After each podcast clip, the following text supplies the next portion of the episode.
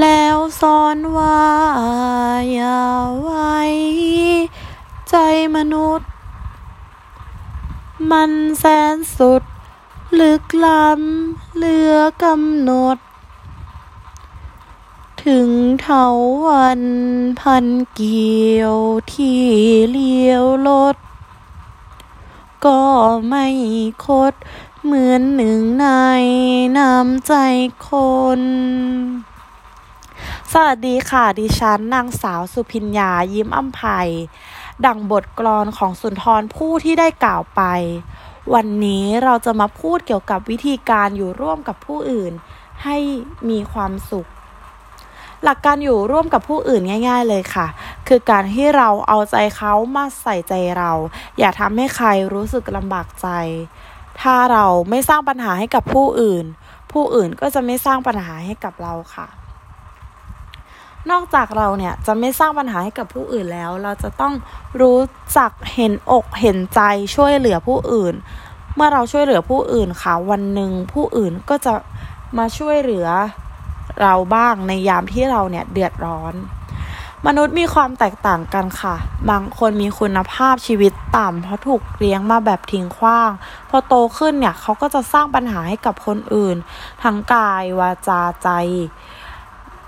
เขาอาจจะมีความมักง่าย มีค่านิยมที่แปลกไป มีอคติกับคนอื่น ซึ่งต่างจากคนที่มีคุณภาพชีวิตสูงค่ะ เพราะถูกเลี้ยงดูมาอย่างดี เราอยู่กับเขาเนี่ยเราก็จะรู้สึกสบายใจมากกว่า มนุษย์ต้องอยู่รวมกัน เพราะภัยบนโลกเนี่ยมีมากมายเหลือเกินลำพังคนเดียวก็ไม่สามารถเอาตัวรอดได้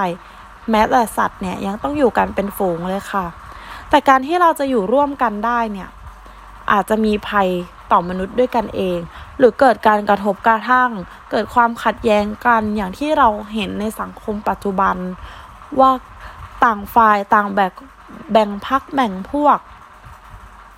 ดังนั้นเราจึงต้องเรียนรู้วิธีการที่เราจะอยู่ร่วมกับผู้อื่น จะต้องมีกฎมีภูมิคุ้มกันในชีวิต เมื่อเราเข้าใจโลกเข้าใจคน เราก็ไม่จะเราก็ไม่ต้องไปเป็นทุกข์กับคนแย่ๆในสังคมอีกด้วยค่ะ แถมยังรู้จักวิธีการที่จะจัดการกับคนไม่ดีอีกด้วย การอยู่ร่วมกับผู้อื่นเนี่ย เราจะต้องรู้จักปล่อยวาง อย่ามัวแต่จับจ้องความผิดหรือว่าโทษว่าสิ่งสิ่งนั้นเนี่ย เกิดมาจากเขา ให้เราคิดได้เลยค่ะว่า ถึงไม่มีเขาเนี่ย ความผิดนี้ก็ยังคงเกิดขึ้น พราะโลกใบนี้เนี่ยมันเป็นสิ่งที่ไม่แน่นอนค่ะ ไม่มีใครที่ทำถูกอยู่ตลอดเวลา ทุกคนก็จะมีเรื่องที่ทำผิดพลาดไปเหมือนกันค่ะ เรื่องใดที่เราให้อภัยคนอื่นได้ เราก็ควรที่จะให้อภัยค่ะ ไม่ควรจะไปยึดติดกับตัวตนของเราหรือของเขามากเกินไป อย่าทำตัวเองเนี่ยเป็นศูนย์กลาง เพราะเมื่อเราเนี่ยคิดร้ายกับคนอื่นมากๆ บางทีอาจจะทำให้เรารู้สึกเครียด เมื่อเราเครียดไปนานๆเนี่ยค่ะ ก็จะทำให้เราป่วยได้